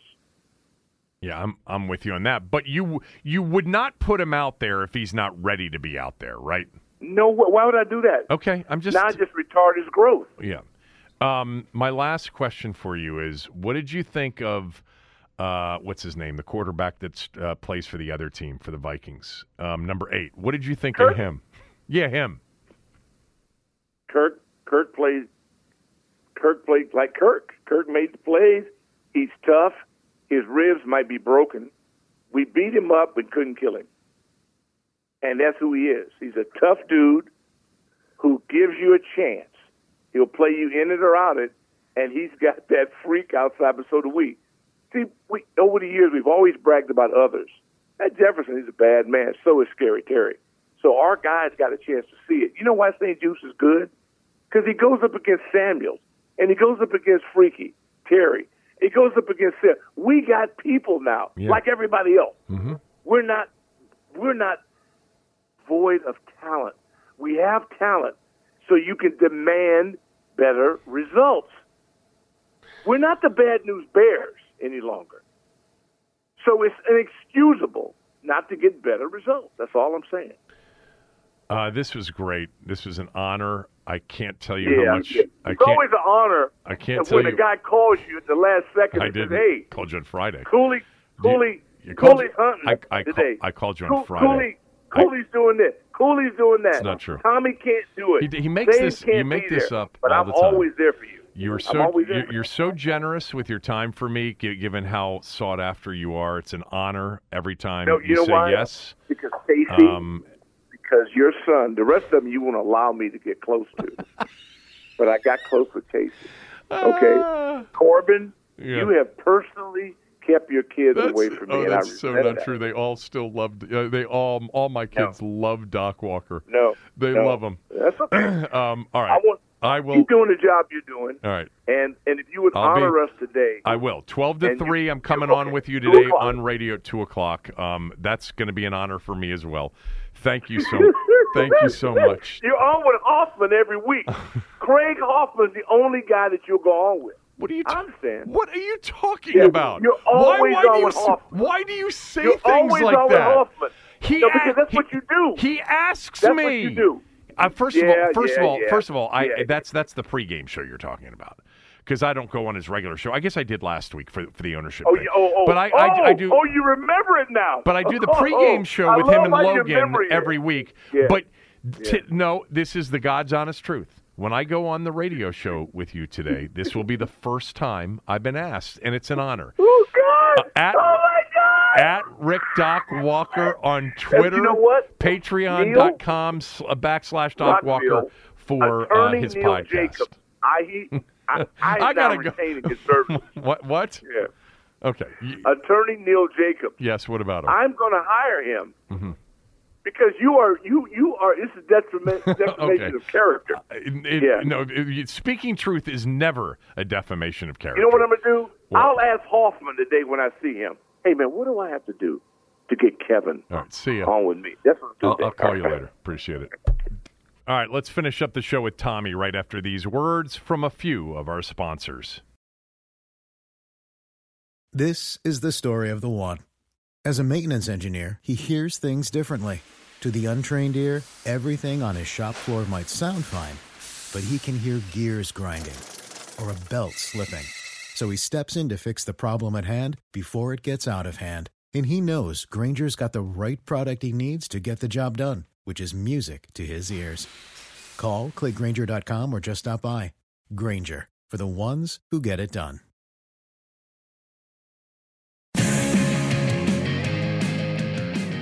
This segment of the show brought to you by MyBookie. Go to mybookie.ag, use my promo code KevinDC, and they'll match your first deposit dollar for dollar all the way up to a thousand bucks. Take the free money. Go to MyBookie. Uh, the point spread for next Sunday for next Monday night is Philadelphia minus ten and a half. Um, that seems about right. Tonight's line is down to one and a half. Smell test, Tommy. Seven and four so far on the weekend with New Orleans tonight pending. But I took them plus three on Friday's show because they were two and a half. I hope you took it then because I'm taking the plus three. Uh, go to mybookie.ag, mybookie.com. Use my promo code KevinDC. They'll take really good care of you. Uh, Tommy is on today because he has something he's got to do tomorrow, and then we'll be back on schedule with him on Thursday. Um, I've spent a lot of time talking about the game. I did my game uh, take on the game. Doc was on to talk about it. What do you say? You've written a column about it. What do you say about uh, yesterday's 20 to 17 loss to the Vikings? Well, I was at the game. I was at uh, Ghost Town Field Yep. to see it, and uh, you know there were it was about 50-50 in terms of the crowd. Yeah, that's what I heard. Uh, you know, but you know somehow here's how things have come. Here's where we've fallen to. 50-50 is considered acceptable now. Yep. Minnesota fans really travel well. They do uh, wherever the Vikings go. Yeah, yeah. 50-50 is considered acceptable, not taking into account that Minneapolis is like 1,500 miles away. it's not up the road from, you know, up by 95 No. kind of thing. Uh, but uh, I tell you what, Taylor Heinicke had the Washington Commander fans who were there. He had them revved up, boy. By the, he had them pumped up, as pumped up as I've seen them all season. As happy as I've seen this fan base all year Until they weren't. until Kirk Cousins stuck, stuck a stake right through their heart. Uh, well, You know, uh, you know, it's funny. I had a guy. Uh, you know, I wrote a column basically saying that you know, like, you know about Kirk as much as anything. Uh, and uh, I had a guy on Facebook say to me, "Well, Heinicke played better than Kirk, and Kirk has a better defense." oh my God. I mean, how do you talk to a guy like that? You, you can't. I, You know? I, I almost You had. To. I almost had to tell our good friend Sabah this morning. Look, we're gonna. I, I've got to exclude you from the grown-up conversation about the team because she Yeah. she actually said the following to me. The, the the coach Kevin O'Connell. He knew more than the team knew not to give Heinicke a final shot at the ball, and, and that's why they played for the field goal. No, sweetheart, they played for the field goal because they knew they could kick it with 12 seconds to go after Ron bungled the clock and blew all of his timeouts. They would have done that if you know if if uh, Malik Willis, if you saw him last night, was Yeah, the if- quarterback on if the other side. Um, If Pee Wee Herman was the, if Yeah. Pee Wee Herman was the quarterback, You- you- they would have done the same thing. Look, there are. I I talked about this in the open, okay, and I'll just share this with you real quickly. I'm going to net it out. He's cute. I mean, he's a cutie pie, that Taylor Heinicke, and there is a lot to like about him. There really is. He's not that good. Period. I'm sorry, he just isn't that good. If you can't see that, people, I can't help you. There's things about him that are 100% lovable okay? And he does certain things well. And by the way, he's going to do something else great on Monday night because he's a gamer and he is a, a a resilient sob. He's not he's not very good at quarterback. If you want to have a good offense in the NFL, you got to do a lot better than Taylor Heinicke. They know that. Tommy, I think I think Wentz is going to play in 2 weeks at Houston. I'm not. I'm not saying I advocate it because I don't think it's going to be much better.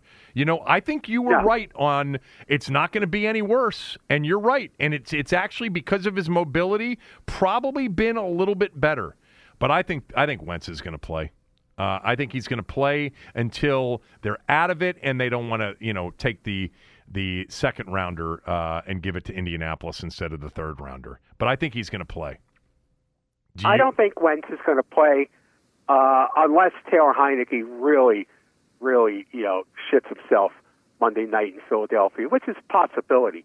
And everything you said about Taylor Heinicke is right, but given their limitations across the board at quarterback right now at that position this season, I think I still think Taylor Heinicke is the better choice. He's not the better choice moving forward. You know, if you have hopes of competing and a permanent solution at quarterback, but right now as a temporary solution, unless he really turns in another dreadful performance like he pretty much did, I think, yesterday against Philadelphia, then I, I think you stick with him. I think you stick with them. And the whole the whole Sam Howell thing, stop it, everybody. You know, I, I I don't know how good Sam Howell is. Here's what I know. Here's what everybody knows. Sam Howell was a fifth round draft pick in a lousy draft for quarterbacks. I have so a, stop with the Sam Howell stuff too. Well, well, here's the, the the reason that you say Sam Howell is because at one point he was the projected number one overall in his in, in, in a year before the draft, and so he was right. more of a name than the, than the run of the mill fifth round you know quarterback. We went through that all last spring. Yes, and he's the one on your roster you don't know about, and you know that the other two can't be your starting quarterback moving forward. So who knows? Maybe you landed on Brady in the fifth round. I mean, it's not likely. I think the issue with him, uh, from what I've heard, is they just don't see him being anywhere near ready. And I don't think you can put him out there unless you really feel confident that he can do. You know, I, have mentioned this before. This is so funny because um, uh, I think it was Jay Gruden was on some, with maybe it was Chris and Pete last week, and I heard this. He's like, "There's a, there's an underrated part of playing quarterback. It's like calling the plays." Like you got to be able to to hear it and then spit it out seamlessly and be able to communicate it uh, seamlessly. Get up and then actually run the play. you know, we've heard that before. Remember, we heard that a lot with a certain quarterback who was here for a few years. Um, yes. But you know, you can't put him out there if he can't get into the huddle and call the play. So I yeah. just. Um, but I do understand why, and I feel the same way that if he if they did see something from him out there, you know, over the course of the season or going back to the summer, and they're intrigued by some of his abilities, because I'll tell you what, he's got a big arm, you know, and he's mobile. So he's got what Carson Wentz has and what Taylor Heinicke has in one body. I don't know if he's any good. I was not a big fan of Sam Howell. I'm a much bigger fan of the Carolina quarterback this year, Drake Maye. But I understand why, and at, at a certain point, I think they should play him to learn something. At a certain him. point, yes. Yeah. At, at, a certain point, when you raise the white flag in the locker room. Well, I thought it was going to be at one and five if they had lost to the Bears. Well, I mean that would pretty it, much be the uh, yeah. that would be the white flag. Uh, now, here's let me tell you about Taylor Heinicke too. Uh, you mentioned one of his strengths is his mobility. Well, why don't why didn't they use that mobility yesterday? Why do they continuously stick him in the pocket where he's least effective? Well, it's not totally true that they just had him in the pocket the whole game. And Doc, and Doc, I know, not the whole time. Yeah, Doc mentioned the same they thing. Should. So, my answer to that is I don't love the way that Scott necessarily uses Taylor. And it goes back to last year. The one criticism I have, I would actually turn him more into a dual threat quarterback. I would have a lot yes. of design runs. I mean, they they ran a quarterback draw yesterday. We haven't seen that a lot with with Taylor. Did not work at all. Um, we saw, you know, a zone read. We saw a zone read and an RPO on the same play. We saw a fourth and inches bootleg where where he got out on the edge. Um, I my answer to you is I I think that you know the strength of the Minnesota defense. They've got two really good players, and they are their edge players, Danielle Hunter and Za'Darius Smith. And so getting, you know, a player out onto the edge right into the other team's strength probably isn't what Scott Turner thought was the best thing to do in passing situations. They also were missing their best player on the interior, Dalvin Tomlinson. So you were looking at a defense. It's like, okay, we've got to avoid these two players. The problem is, in, from the pocket, when he did have time, Za'Darius Smith was double teamed and he, def- he knocked down like two passes because Taylor can't see over the the line of scrimmage. Right. Um, but I, um, but but but, but I, but here, I, I, don't think it's an unfair criticism. Me, I don't think it's unfair, but I think there's probably reasons that we haven't thought of, and I just gave you one of them. Okay, that's possible. But uh, here's like I I think is this is a management philosophy. Uh, don't manage based on what the other team can do. Manage on what your team can do. Okay, and it doesn't matter how good the edge guys are for the Vikings. You're anticipating you're not going to be able to. Your guy's not going to be able to get around them. You know, uh, in in that situation. Don't do that because then you then you you've limited your quarterback to the thing that he doesn't doesn't do as well, and that's stay in the pocket like that. Uh, so I just think that I just think if there was really a goat from yesterday, and not that's not greatest of all time, that's literally goat. I think it's Scott Turner. I tell you what, the defense. You pointed this out on social on Twitter. The defense is legit. That's as good a defensive performance I've seen in a while. They're they're they're the. I mean, I'm I'm looking to see if the DVOA number's been updated because they were number two in rush defense last week, and I want to see where they are this week. Number one, they have moved to number one. They're the number Yeah. one rush defense in the NFL. Okay, number one per the Football Outsiders DVOA metric. They are legit tough.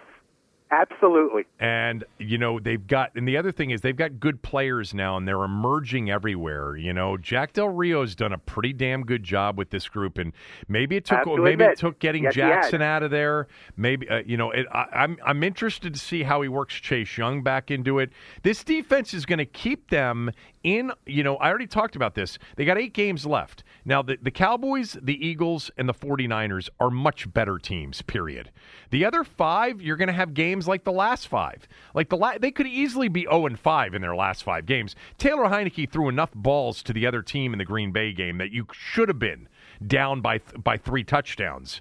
Um, you certainly could have lost last week down nine with with with in the fourth quarter, and you could and you did lose yesterday, and you did lose to Tennessee. But the game yesterday was winnable. The game against Tennessee was winnable. The game against Chicago was losable. The game against Green Bay was losable, and the game against um, uh, Indy was losable. I think what you'll see, as long as they stay healthy, because of this defense you're going to see a lot of the kind of games that we've seen the last five weeks. Maybe not against Philly. Maybe not against Dallas if Dallas needs it at the end of the year. Maybe not on Christmas Eve against the 49ers, who I think could potentially go to the Super Bowl if they can get totally healthy you know, when, when they get Debo back.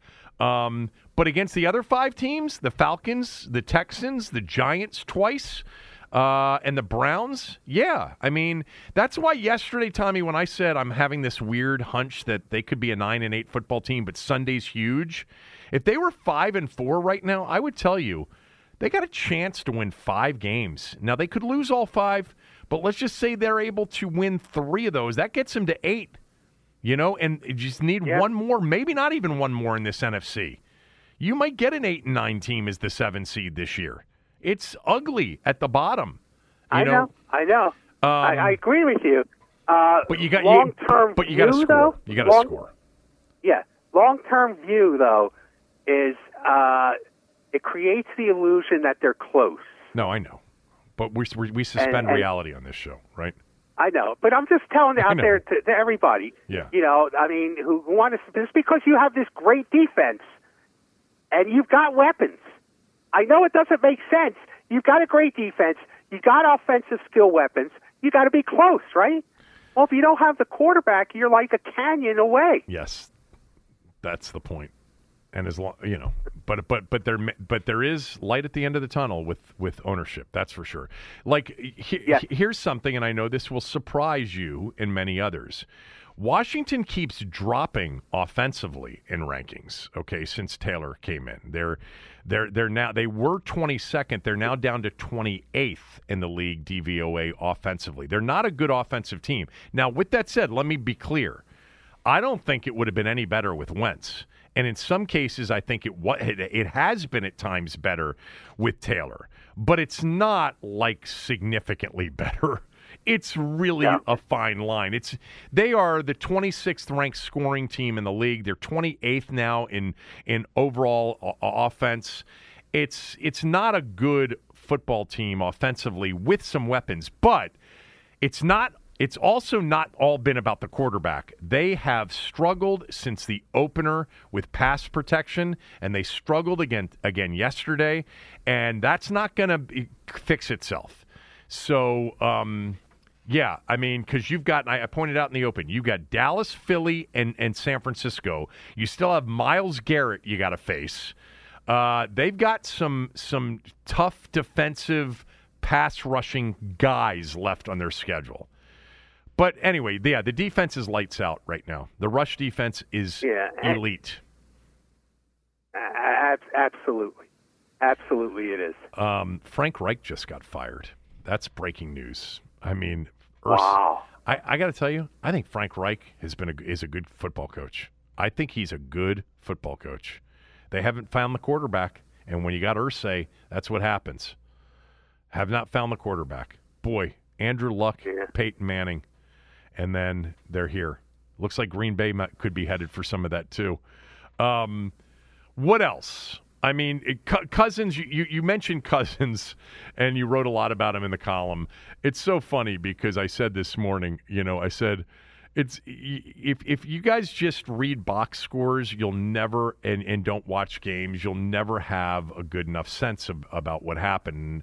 And I said I thought Kirk Cousins was a B plus A minus. I think it, I think Minnesota fans will tell you it was one of his best games, and yet he had his lowest completion percentage of the year. He was 22 of 40 for 265, two touchdowns, and interception in the game. Uh, the, the, the interception is a perfectly thrown ball. It's exactly what Kevin O'Connell, I guarantee you, told Kirk. Take the shot if it's there. Put it in a place where the best receiver or one of the best three receivers in the game can make a play, and he didn't. Um, and and St-Juste made a really good play. He took a beating yesterday oh, against this my defense. God. An absolute beating. And, you know, and and, and again, you, you know, Jay Gruden talks about one of the most one of the important things of a quarterback is making sure you can call the play. Here's another one that you can stand up and take the snap. He and this guy, 16 games a year, every year, this guy is in there, and he took a beating yesterday. He's taken Absolutely. a beating a lot of times in, in recent years in Minnesota because their offensive line hasn't been great. Now, Darrisaw, their left tackle from Virginia Tech, is going to be a star, and he's really good. But their interior, plus they lost their center, and they were playing maybe the best combo of defensive tackles in football right now in Allen and Payne. And those guys were immediate and disruptive and – look, I, I like him. I've always liked him. All of you know I have. And I think, you know, there's been incredibly un, inaccurate and lazy narratives about him over the years. You asked anybody that he's played for how tough he is and how he makes the big throws under pressure after getting hit. The throw to Jefferson's the play of the game for them. It's third and seven. It's yeah. 17 to 7 and he takes Payne lays him out, not you know knocks the wind out of him, and it's on the money that throw. The touchdown pass to Cook is a beauty, beauty. Yes. Um, I don't know how good they are, although I'll tell you what. I, this is something I haven't mentioned on the show. Adding T.J. Hockenson, wow, nine catches, nine targets. Kirk has not had a tight end in Minnesota, a really good tight end. Rudolph was there, but you know towards the end a little bit. He hasn't had a big, big time pass catching tight end since Jordan Reed, and we know what those two did together. Um, anyway, anything else on the game? Because I do want to ask you about Dusty. No, nothing else on the game. How excited were you for Dusty Saturday night? And did you watch a lot of his post game uh, interviews? Very excited. Yes, I did. I watched the whole thing. I was so happy when they blasted that three run home when uh, Alvarez hit that three run homer for them. Uh, let me read to you. This is from Paul Daugherty. He was a columnist in uh, at the Cincinnati Enquirer for years, an excellent columnist. He grew up around in this area, and you know. Uh, he kind of retired. I don't know if they retired him or what. Why do I know so that name? His... Why do I know that name? Why have we talked about well, him recently? He, I don't think we have, but he's a very good columnist, and now he's writing for Substack, which basically means he's writing on his own. Right you know, and people subscribe to it. And he's very good. Obviously, Cincinnati oriented, very good. Uh, but and he covered Dusty when he was with the Reds. Uh, he interviewed David Bell, who who uh, he knew, who played for Dusty when Dusty was in San Francisco. And here's what David Bell said. and this this explains exactly what Dusty is all about. Uh, he knows what buttons to push, what to say. I got to the point in 2002 when I was really struggling pretty early in the year. He took me into the cage and hit with me for two hours. Some of the stuff he said, the drills he had me do were exactly what I needed. That saved my career. You always just knew that Dusty cared for you. He's tough. He demands a lot. You don't get away with anything, but he's in it with you. He knows what makes guys tick. This is it. This that's that's ninety percent of the job. Is managing people. I mean, when you talk about the numbers, people make the numbers. Yeah. There's no numbers without players, and Dusty is better than anybody when it comes to managing players. Yeah.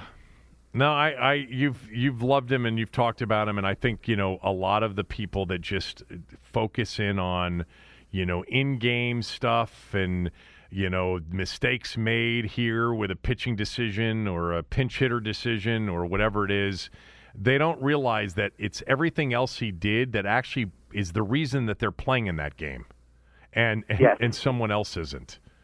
Um, I, I was So that was great. I wanted to see a seventh game. I wanted to see Bryce have a big game six, but I was so happy for Dusty, and some of those interviews with him were priceless. He- He, was so happy, and it was just it was really really nice to see that. It was. Um, uh, real quick, uh, uh, the other NFL and the other and all the college football from the weekend. I'm going to get to t- on tomorrow's show because we've gone way too long on today's show. Uh, I did want to mention that Ron Rivera's already done his Monday presser, and he says that the call on Ridgeway.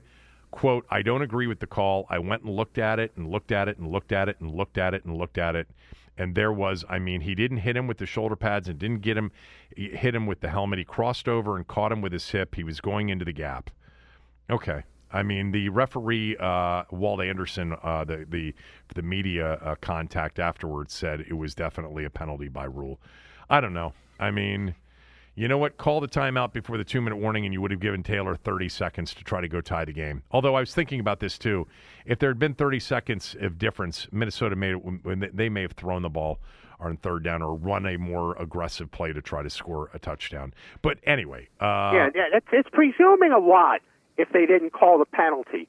You know, it's presuming a lot of things happened in your would happen in your favor Well, the- for you still to win that game. Well, yeah, but the pen, but the penalty, the penalty was game over, pretty much.